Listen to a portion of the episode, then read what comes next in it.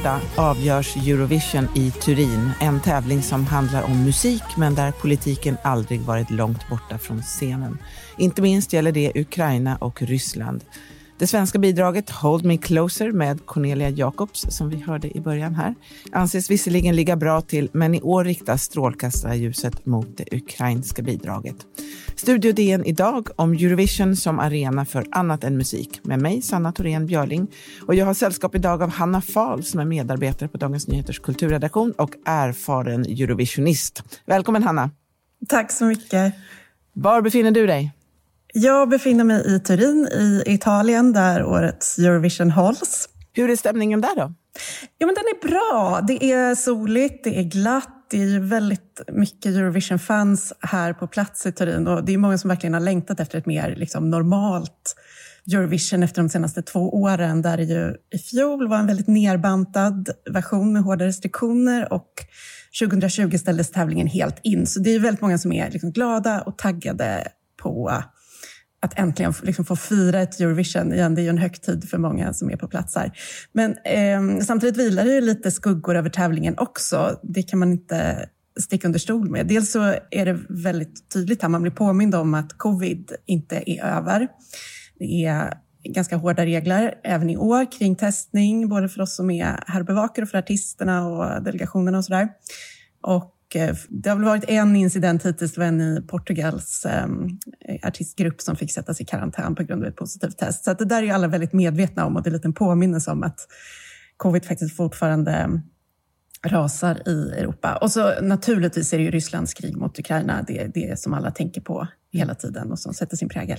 Hur märks eh, kriget där på plats där du är? Ja, alltså dels är det ett väldigt fokus på Ukrainas deltagande i tävlingen. Och eh, jag tycker också att det har märkts eh, tydligt på presskonferenser och så. Efter den första semifinalen var det flera av de andra artisterna som tog tillfället i akt och uttalade sitt stöd för Ukraina. Ehm, Islands, eh, en av Islands artister hade målat en ukrainsk flagga på handen.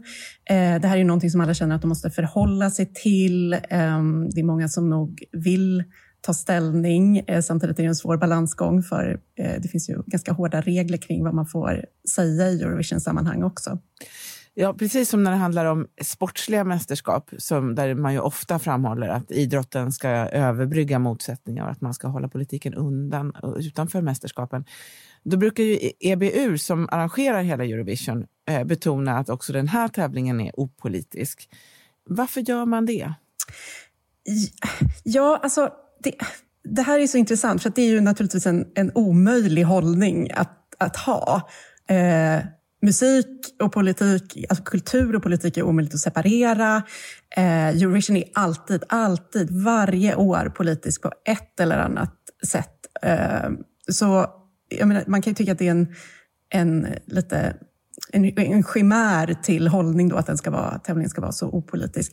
Men samtidigt kan man ju förstå den här policyn också, för om man tänker på vad, vad liksom motsatsen skulle vara om det var, om det var helt, liksom, man helt släppte möjligheten till politiska budskap och statements fritt eh, i låttexter och på, på presskonferenser så skulle det ju, man kan ju se framför sig att det ganska lätt skulle spåra ur också och bli en helt annan typ av evenemang och bli helt ohållbart. Så det där är ju en, en jättesvår balansgång. Jag kan, jag kan väl tycka att EBU då, som, som är arrangörerna, lite grann stoppar huvudet i sanden och eh, låtsas som att det här är en liksom bara glättig och rolig och helt innehållslös eh, tävling som bara handlar om liksom pop och yta, när alla kan se att det inte stämmer i praktiken. Men det är, det är svårt att säga hur man skulle göra annars. För att, som sagt, jag tror inte heller man kan släppa det helt fritt. Det skulle vara ohållbart.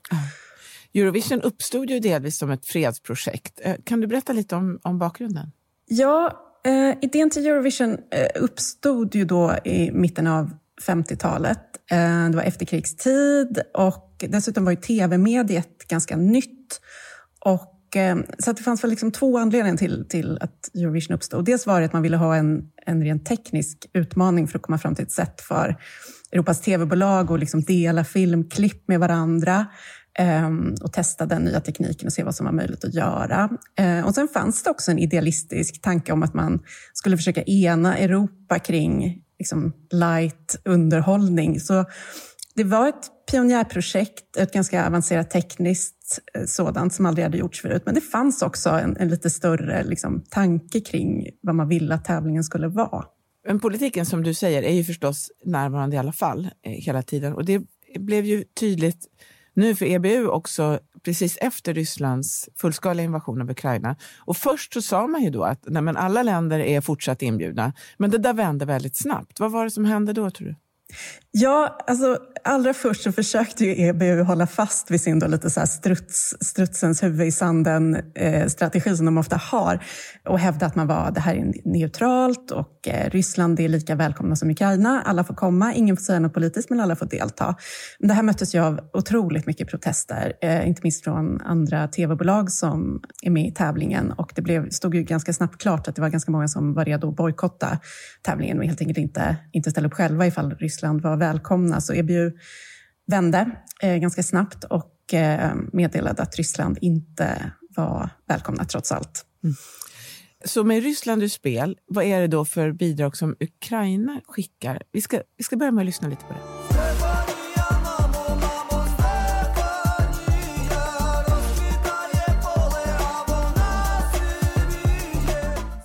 Ja, vad är det här, Hanna?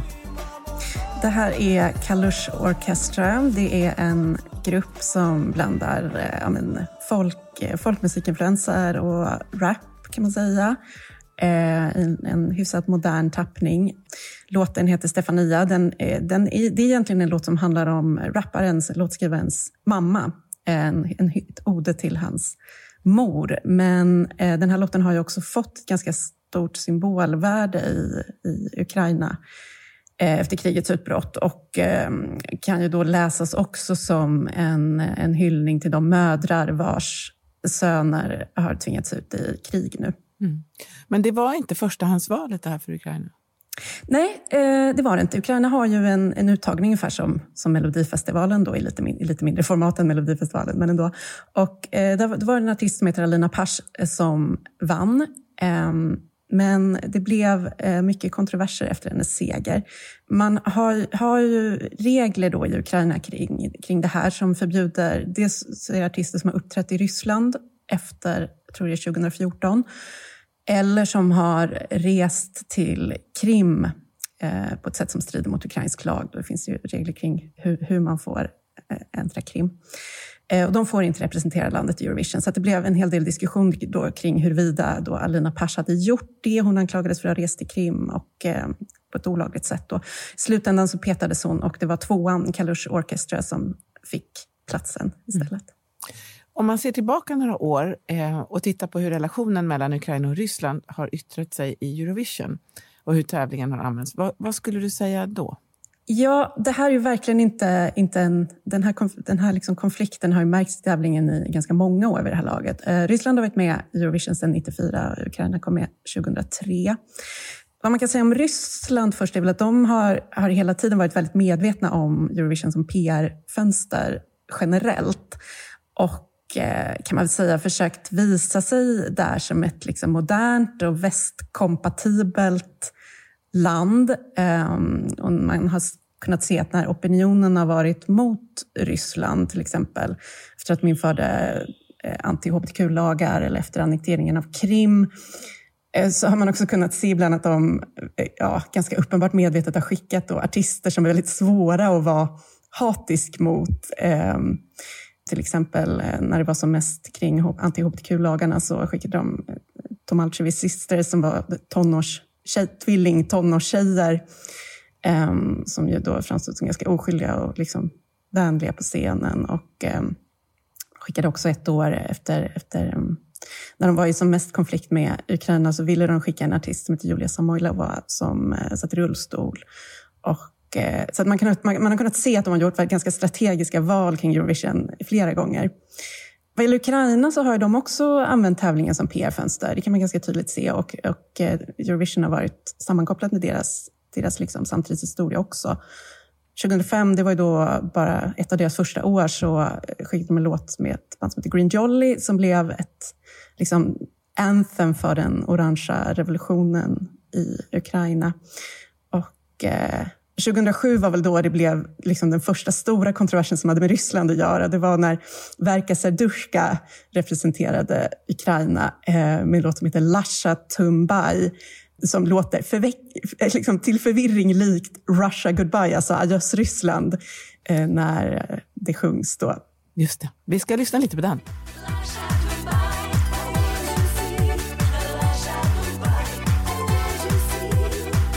Reagerade Ryssland på det där?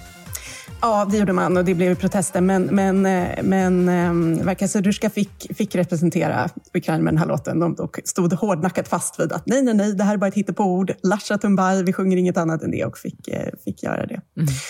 Men sen det började eskalera också då eh, efter, att, eh, efter Rysslands annektering av Krim 2014 och då eh, ett par år efter det, 2016, så vann Ukraina Eurovision med artisten Jamala och en låt som heter 1944. Och den, den var ju uppenbar, den handlade om, om liksom den historiska fördrivningen av eh, krimtatarerna men tilläts ändå eftersom den inte handlade om liksom, det aktuella politiska läget. Men naturligtvis gjorde den det också. Och den segern kan man väl se som ganska politisk.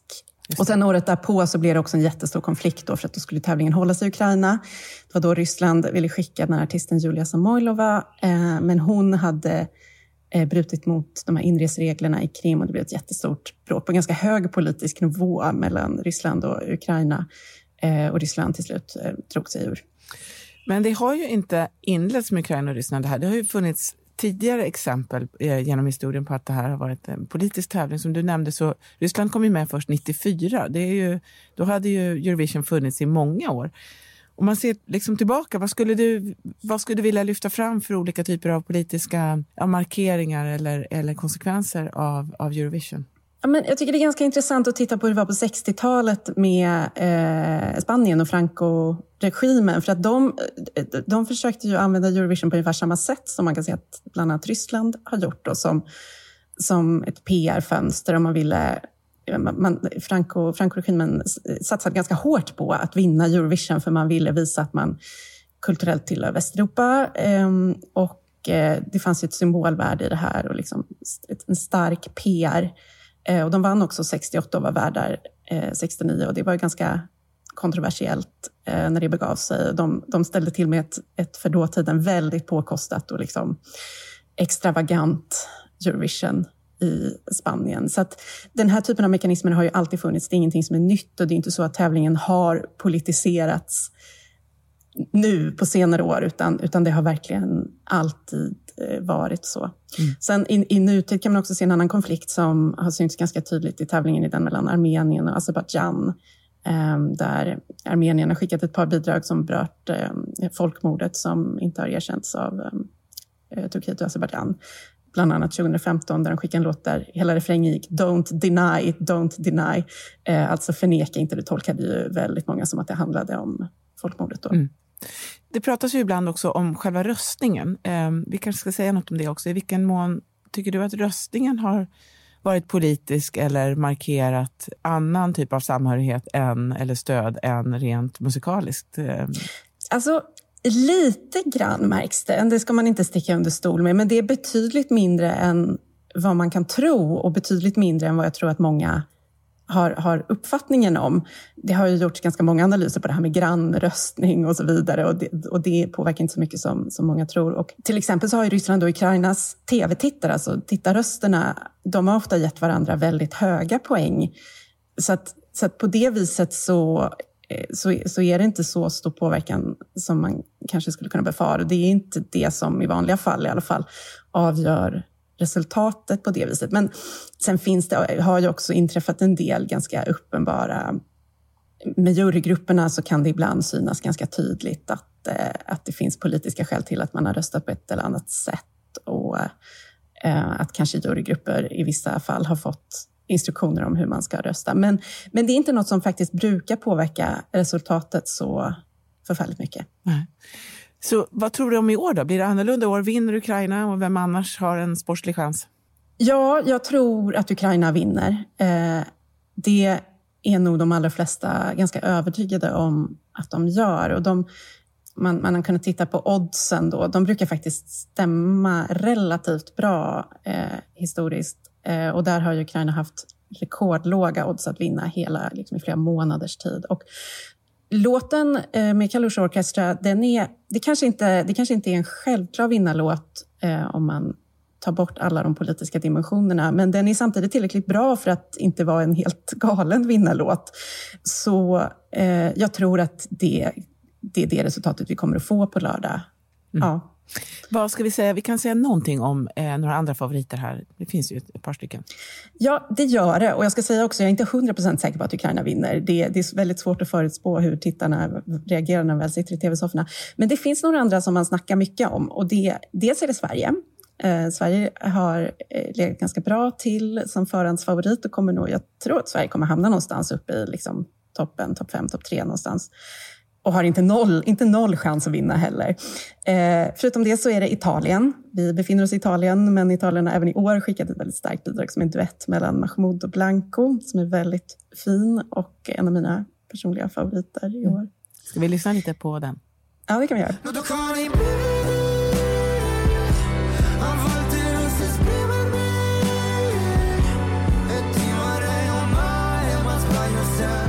Smäktande italienskt. Mm, underbart. Mm, underbart. Eh, sen, men sen är det väldigt roligt också att Storbritannien har seglat upp som en av, en av årets stora favoriter. Eh, och det, det, det, det, är underbart, för det har gått väldigt dåligt för Storbritannien i ganska många år i Eurovision. Och det finns ganska många hängivna Eurovision-fans i Storbritannien som har varit så ledsna och så bittra i så många års tid och liksom har gett upp och känner sig avskydda av resten av Europa och har skylt på Brexit och det ena med det andra. Och, eh, och nu äntligen har de en låt som faktiskt finns med bland favoriterna och de har totalt gått i spinn nu. Det är många som är helt övertygade om att nu, nu händer det. Nu vinner Storbritannien. Äntligen så kommer Eurovision hem till oss. Då måste vi höra lite på den också. Ja.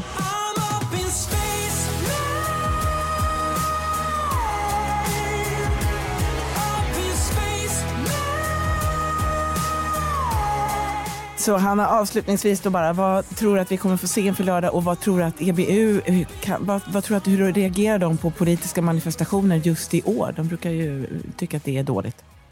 Ja, det är lite intressant faktiskt. Det verkar som att man helt enkelt har bestämt sig för att eh, det inte är politik att ta ställning för Ukraina. För att, för att eh, det är ganska många som har tänt på gränserna här och, och tydligt uttalat sitt stöd eh, för Ukraina och det har inte fått några konsekvenser än. Så jag tror att man har bestämt att det helt enkelt inte går att, eh, att stoppa den typen av uttalanden. Så, så vi får väl se. Det, är möjligt, det, det återstår att se om det är någon som har någon kupp eh, förberedd för finalen. Det händer ju ibland att någon drar fram, fram ett plakat eller en, en flagga och viftar med och eh, det kan ju få konsekvenser. Man kan få land, landets tv-bolag kan få böter som hände med Island häromåret till exempel. Och så så ehm, ja, det återstår att se, men jag tror att EBU har bestämt sig för att se mellan fingrarna ganska mycket i år. Vi ser fram emot din rapportering från Turin, Hanna. Stort tack för att du var med idag. Tack. Om du vill kontakta oss så går det bra att mejla till studiodn Kom också ihåg att prenumerera på Studio DN där du lyssnar på poddar så missar du inga avsnitt. Studio DN görs för Podplay av producent Sabina Marmelaka, ljudtekniker Patrik Miesenberger och teknik Oliver Bergman, Bauer Media. Jag heter Sanna Thorén Björling.